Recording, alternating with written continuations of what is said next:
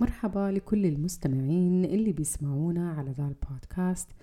معاكم بسمة وهذه سلسلة بودكاست Freelancers Guide بنصنع محتوى لدعم ال freelancers عشان يبدأوا their own business.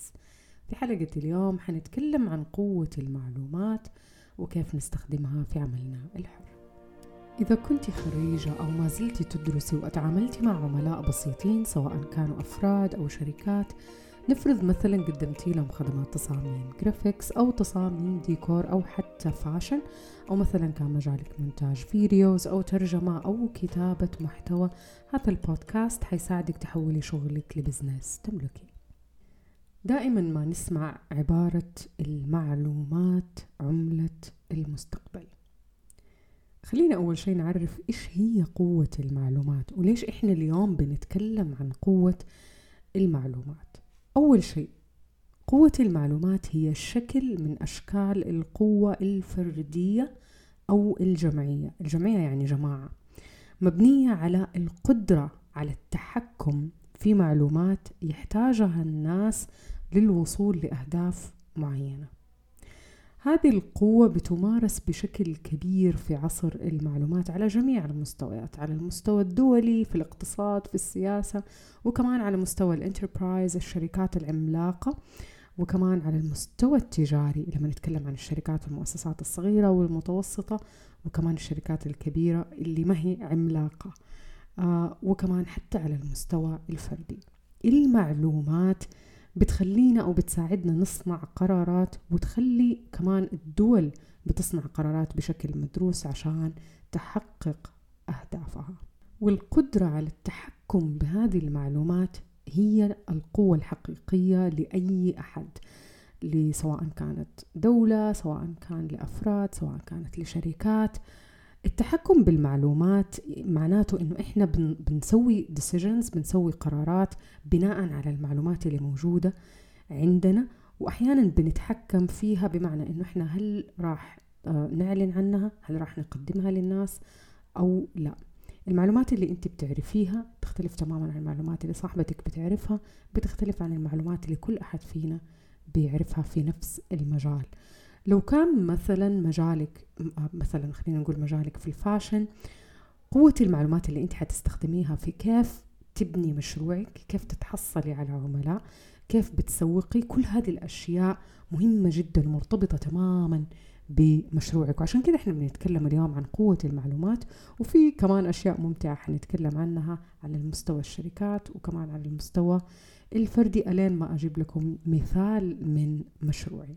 أبغاكم تفكروا معايا وتلاحظوا حتى في المدارس والجامعات وأماكن الدراسة البنات اللي يملكوا أو الطالبات والطلاب اللي يملكوا المعلومات الأكثر عن الأساتذة عن أشكال الاختبارات عن الأسئلة وكيف كانت في الأعوام السابقة عن أسلوب الأساتذة وفي السنوات اللي فاتت وكيف هم يتعاملوا مع الاختبارات وإيش الأسئلة اللي بيجيبوها دائما يملكوا الفرصة في أنه تكون درجاتهم أعلى وتحصيلهم الدراسي أعلى من غيرهم.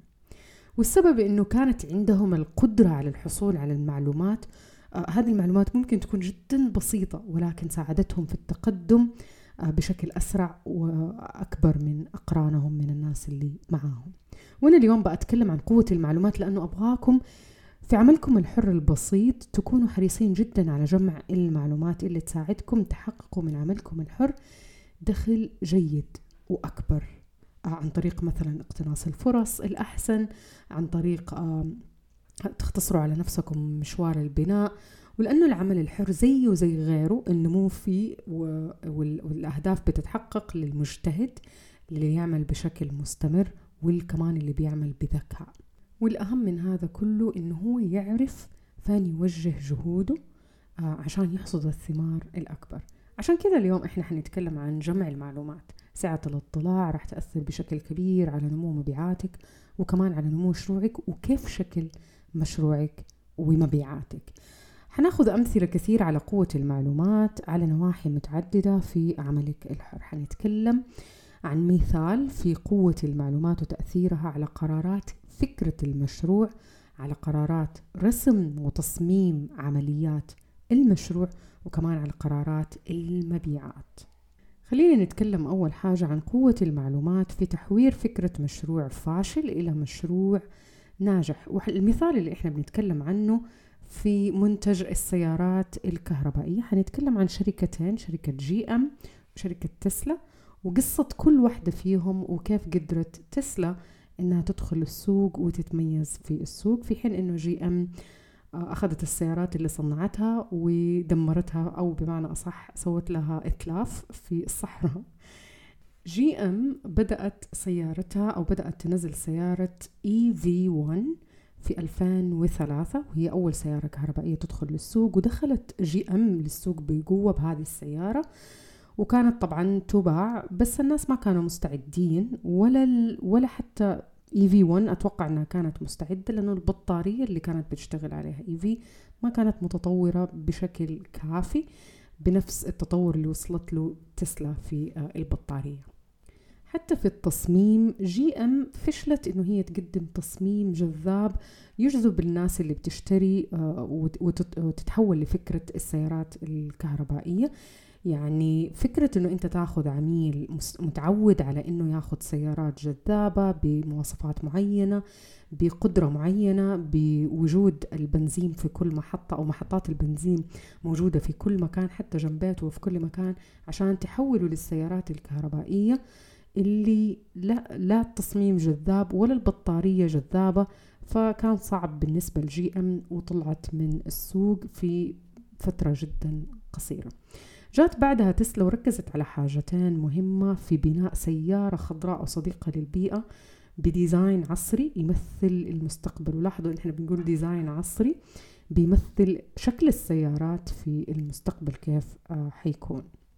التركيز على البطارية بناء موديل للبطارية بحيث تكون أرخص وأقوى في حفظ الطاقة مع الزمن. النقطة الثانية اللي ركزت عليها تسلا ال high margin high performance high margin معناته هامش ربح عالي و high performance الأداء العالي من السيارة. تسويق السيارة لفئة محدودة من أهمهم رواد الأعمال وال entrepreneurs طبعا ليش اختارت تسلا؟ إنه هي آه، تسوق آه، سيارتها للانتربرنورز ورواد الأعمال. أول شيء إنه هذه الفئة تملك المال مؤمنة بأهمية الحفاظ على البيئة طبعا. كمان تطوير البطارية دخول السوق بشكل ضيق جدا عدد عدد السيارات اللي كانت بتنزلها تسلا محدود جدا. أعطاها القوة من خلال الندرة. كمان عرفت تسلا كيف تخاطب عملائها وتحقق لهم الشعور بالانتماء لعلامتها التجارية. لما إحنا نتكلم عن green آه، planet آه، لما نتكلم عن كوكب أخضر لما نتكلم عن البيئة كل هذه الأشياء. وال entrepreneurs ورواد الأعمال الجدد اللي الشباب اللي موجودين حاليا بيؤمنوا بهذا الشيء وبيؤمنوا بأهمية إنه إحنا آه، نبني آه، كوكب green أخضر وصديق للبيئة. طبعا ما ننكر الصعوبات اللي واجهتها الشركة في بداية تأسيسها ولكن في النهاية عرفت باستخدام بزنس موديل فريد من نوعه. يستهدف فئة كمان فريدة إنها تنجح وتصير البداية الصحيحة لعالم السيارات الكهربائية.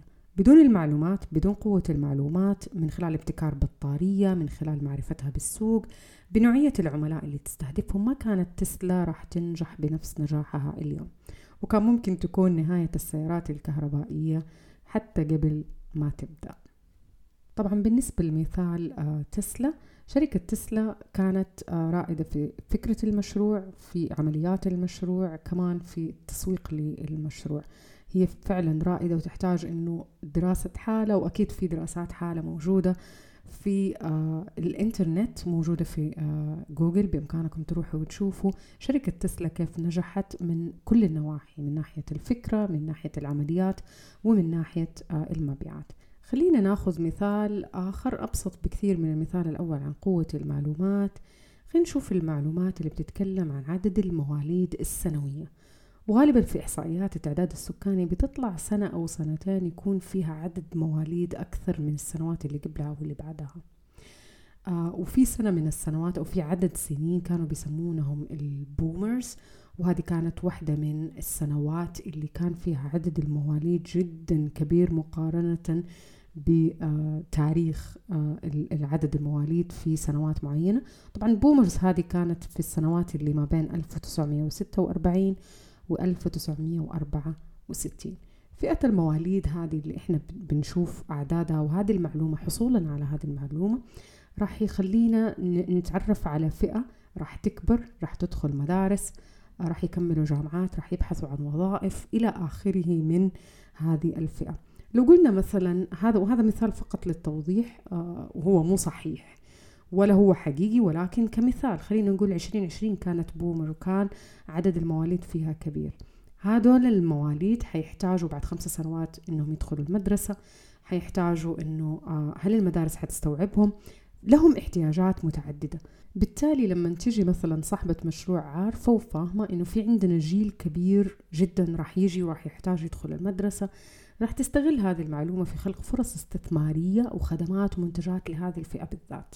بنقيس عليها طبعا كل أفكار المشاريع وكيف الواحد بيختار فكرة المشروع وكيف يبدأ يختار ال business model اللي بيشتغل عليه عشان يحقق النجاح لمشروعه أكثر من غيره. خصوصا طبعا لو كانت المشاريع بترتبط بالإنترنت بال data بالمعلومات بالتطبيقات كل هذه الأشياء حتكون جدا المعلومات قيمة وال analysis التحليلات كمان حتعطي مؤشرات كبيرة خصوصا في عدد المبيعات. لو كان عندنا مبيعات بتأثر بطريقة معينة نجمع لل data وهذه الداتا حتعطينا مؤشرات آه، جيدة في إنه إحنا نتخذ من خلالها القرار الصحيح.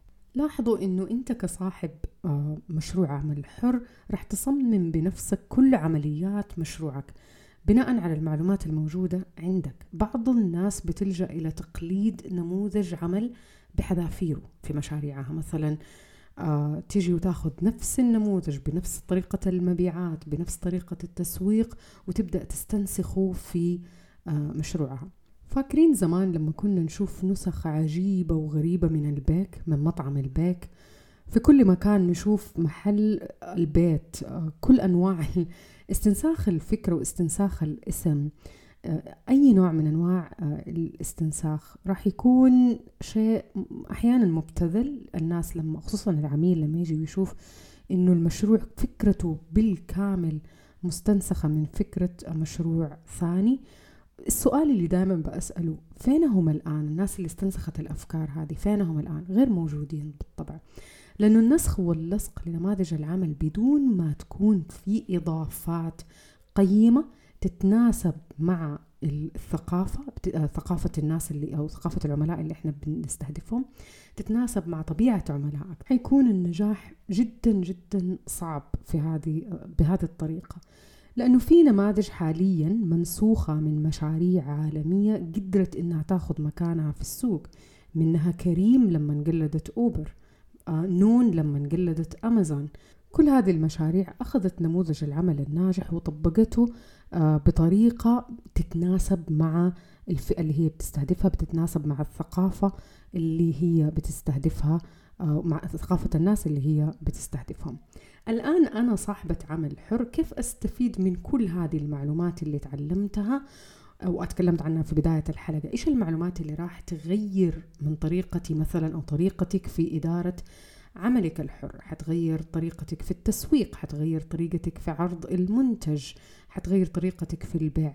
كيف حتديري البزنس من أول والآخر؟ كيف هذه المعلومات حتأثر فيكي من هذه الناحية أو حتأثر في اتخاذ القرارات عندك؟ خليني أعطيكم مثال من خلال مشروعي وتجربتي الشخصية. السنة الماضية صار معايا في مشروعي موقف غريب. ممكن يكون شوية مخيف وخلاني صراحة أتخذ قرار مغاير جدا عن خطتي الفعلية لمشروعي.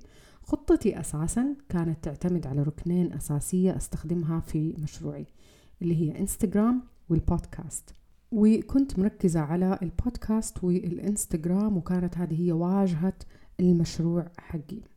السبب إنه أنا اخترت هذه المنصتين اخترت انستغرام بناء على التواصل الفعلي مع العملاء لأنه أقدر من خلالها أبني مجتمع مهتم بعمل العمل الحر. البودكاست عشان صوتي كخبيرة في مجالي يظهر ويبان للجميع يظهر لمتابعيني على آه، وجه الخصوص.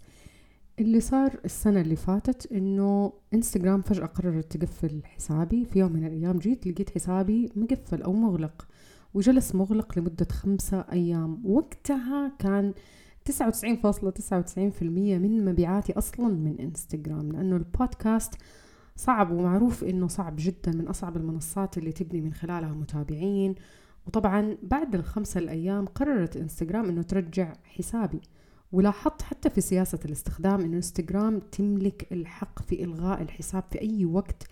آه، لو مثلا خالفت الشروط والأحكام أو أي حركة مثلا صارت في الحساب إنستغرام لها الأحقية في إنها تلغي الحساب حقي ووقتها راح أفقد كل المعلومات راح أفقد كل المحتوى اللي أنا تعبت وسويته في آه، الحساب. وقتها كنت بأتعب كثير على المحتوى اللي بأضيفه في إنستغرام. تحت كل صورة كنت بأكتب كلام كثير وشروحات وكنت أفصل في أشياء كثيرة. بعدها عرفت إنه هذا المحتوى لو ضاع حيكون جهد جدا كبير. أغلبية هذا المحتوى أنا ما حفظته يعني ما هو محفوظ عندي وكان حيكون جهد كبير ضائع. خصوصا انه أنا كلام كثير قد قلته قبل كذا فما حكون عارفة إيش الأشياء اللي ممكن أضيفها وأرجع أكتبها؟ وهذا الكلام كله كان بالنسبة لي مصدر إزعاج للأمانة. فبسببها اتخذت قرارات جديدة وأول شيء خطر في بالي إنه إيش المنصة اللي ممكن تساعدني في إنه أنا أشارك محتوى أملكه ومحتوى وداتا كمان أملكها وما يحق لأي أحد إنه ياخذها أو يلغيها أو يلغي وجودها. ولقيت إنه المنصة الوحيدة اللي أملكها وأملك حقوقها طبعا اللي هو موقعي الشخصي أو المدونة ممكن نسميها مدونة أقدر أحجز server من مقدمي خدمات السيرفرات وأحجز أحجز domain خاص فيا وأبني موقعي الشخصي من أول وجديد. ولأني من جيل ال dial-up آه للناس اللي تفتكر ال dial-up كان الموضوع بالنسبة لي تقريبا أسهل. لأنه كانت عندي تجارب متواضعة تقريبا في بناء المواقع وكانت عندي تجارب قبل كذا فصار الموضوع بالنسبة لي أسهل. كده بدأت مدونة العمل الحر اللي آه حتشوفوا رابطها أو حتلاقوا رابطها أسفل وصف الحلقة. أضفتها مع إنستغرام ومع البودكاست عشان تكون منصة أساسية. والمحتوى اللي فيها يكون محتوى متميز ويختلف عن المحتوى اللي موجود في آه، البودكاست وكمان على آه، إنستغرام. المحتوى المدونة تعطي مجال إنه الواحد آه، يضيف دراسات يضيف أبحاث يضيف تجاربه يضيف معلومات أكثر يضيف نصائح مثلا يضيف أشياء كثيرة ممكن بتتناول موضوع بشكل كبير. منها يعني كنت فعلا مبسوطة إنه أنا أقدر مثلا أكتب آه 2000 كلمة أو 1050 أو 1500 كلمة. آه كان كان جدا مريح لأنه خلاص أقدر أمسك الموضوع وأتناوله من جميع جوانبه. والناس اللي بتقرأ حتنبسط من المحتوى اللي موجود. والسؤال هل راح أضيف منصات آه أخرى غير آه البودكاست وإنستغرام والمدونة؟ احتمال. آه، إلى الآن آه، ما قررت. آه، يعني حقيقي يا دوبك وأكيد كل أصحاب العمل الحر بيفهموا هذا الشيء لأنه إحنا بنتعامل لوحدنا مع مشاريعنا خصوصا في البدايات. حتى لو كان عندكم contractors حتى لو كان في ناس بتساعدكم في إدارة المحتوى برضو في صعوبة لأنه إدارة المحتوى زائد إدارة العملاء زائد إدارة المنتج نفسه وخلق المنتج آه، ووضعه كمان بطريقة جيدة في ال website وفي الموقع وزي كذا هذه الأشياء تحدي حقيقي وأنا متأكدة أنه الجميع يتفق معايا آه، في هذا الموضوع. فإضافة المنصات بالنسبة لي حتكون آه، بطريقة بطيئة جدا.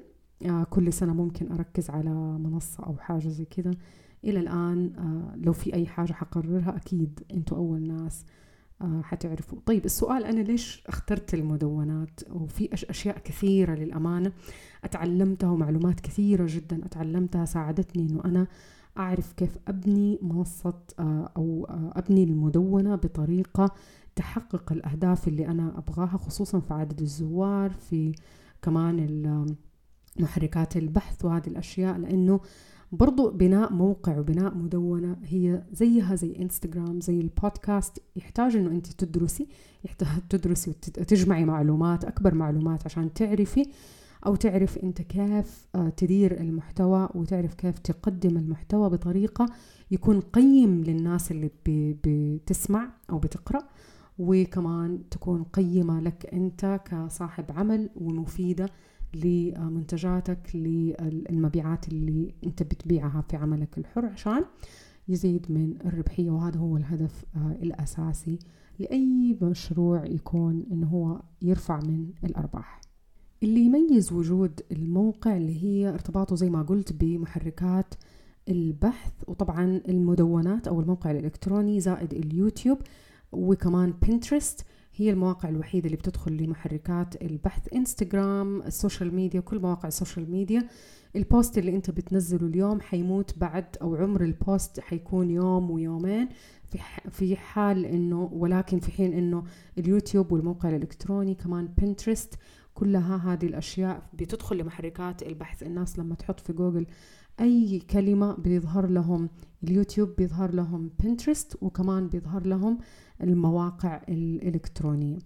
فوجود الموقع الإلكتروني بمحتوى قيم جدا حتكون إضافة جدا كبيرة للمشروع حقي وهذا الشيء اللي أنا أؤمن فيه تماما.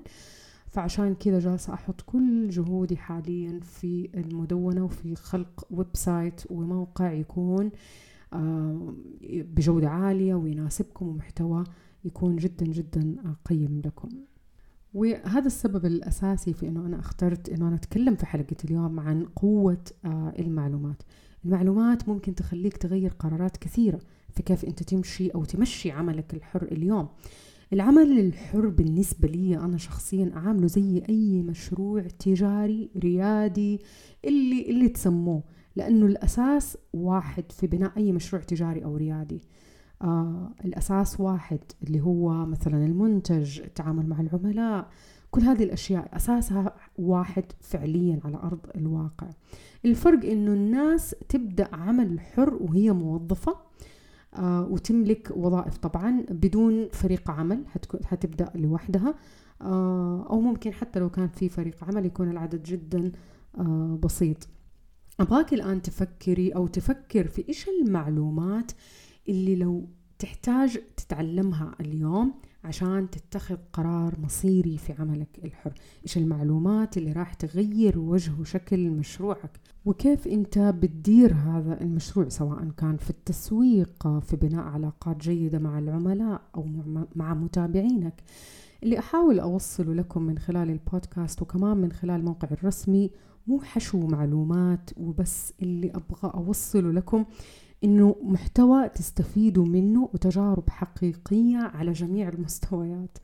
لو كان المثال ينطبق على شركة عالمية نقدر إحنا بطريقة مبسطة نقدر نطبقه على مشاريعنا. غالبا بأحاول إنه يكون في أمثلة حتى من عملي آه، الحر أو من مشروعي شخصيا على أساس إنه المحتوى اللي بأضيفه يكون قيم بالنسبة لكم لأني أؤمن تماما إنه زكاة العلم نشره قبل ما ننهي حلقة اليوم حابة أذكركم بأهم النقاط اللي تكلمنا عنها. أتكلمنا عن المعلومات عن قوة المعلومات وإيش مفهوم قوة المعلومات. أتكلمنا عن شركة تسلا كمثال وأتكلمنا كمان عن مثال آخر اللي هو إحصائيات التعداد السكاني وأتكلمت معاكم عن مثال من مشروعي. شكرا لكل اللي بيسمعوني. أتمنى تكونوا استفدتوا. لا تنسوا تشتركوا في البودكاست على أبل بودكاست وكمان على ساوند كلاود عشان ما تفوتكم ولا حلقة. تابعوني على إنستغرام على at freelancers underscore guide هناك حتلاقوا محتوى مميز وشيق وجميل راح يلهمكم وحتنبسطوا فيه. إذا حابين تعرفوا عني أكثر زوروا موقعي www.بسملجهني.com أتمنى تكونوا بصحة وعافية ونلتقي في البودكاست الجاي بإذن الله.